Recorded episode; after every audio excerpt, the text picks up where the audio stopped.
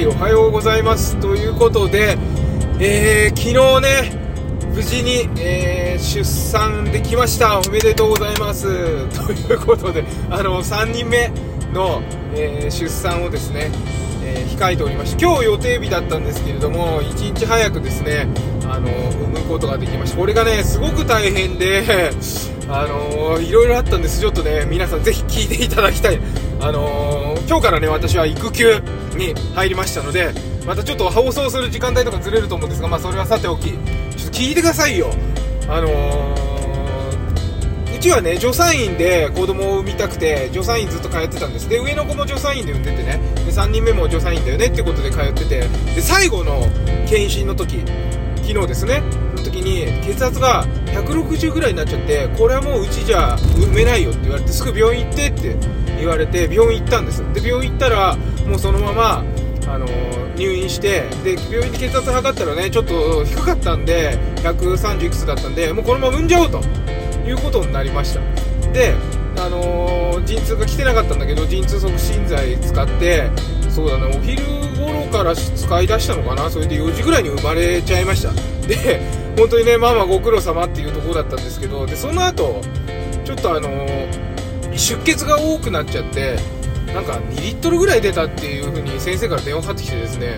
でこれ以上もし出るようだったらあの他の病院に移ってもらうかもしれないんであの旦那さんはいつでも出れるようにしといてくださいみたいなこと言われてで で結局ね大丈夫だったんです。で落ち着いてで夕飯も食べれたよって連絡もあって夜ねテレビ電話とかもして大丈夫だったんでよかったなっていうことなんですけどでもねあのママがいないっていうことはもちろん私にとってもね結構大きな穴なんですが子供たちにとってもね結構本当に大きな穴が開くんだなっていうのをね今日思い知った次第です。ででもねうちの私のおじいちゃんおばあちゃんが泊まってくれてでまあ賑やかに過ごせたんでね、とりあえず良かったんですけど今朝ね、あのー、上の子はもうすごいきっちりしてるんですね。あの8歳の娘なんだけどきっちりきっちりやるタイプで。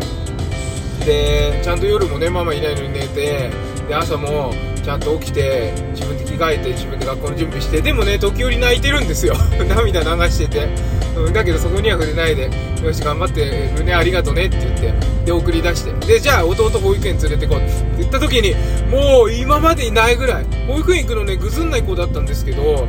う今までいないぐらい行かないって言い出してでもこれはこういう時はもうしょうがないからあのー、そういう気持ちもね組んであげなきゃいけないなと思ってよし分かった。じゃあ今日は休めと。で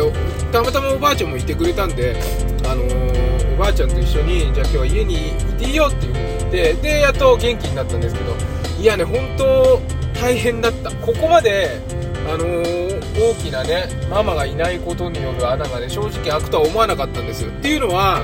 あのー、自意識過剰なのかもしれないんですけどあのー、私は家事をね全部できるつもりなんです。でご飯もね全部作ってるしうちの子供食物アレルギーがあってもうあの全部作れてて上級食ね。あの3食ずっと作ってるし洗濯もできるしでもなんとかなるだろうと。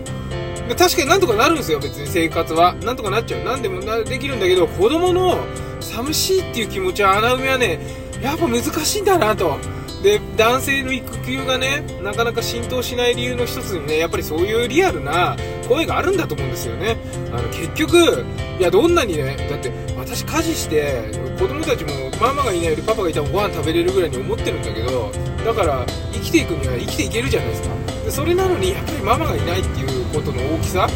これはねすごく大きい子供にとってすごく大きいんだなって。でもそういうところのねケアもどうにか考えていかなきゃいけないなっていうのを、強く感じましたね。うん。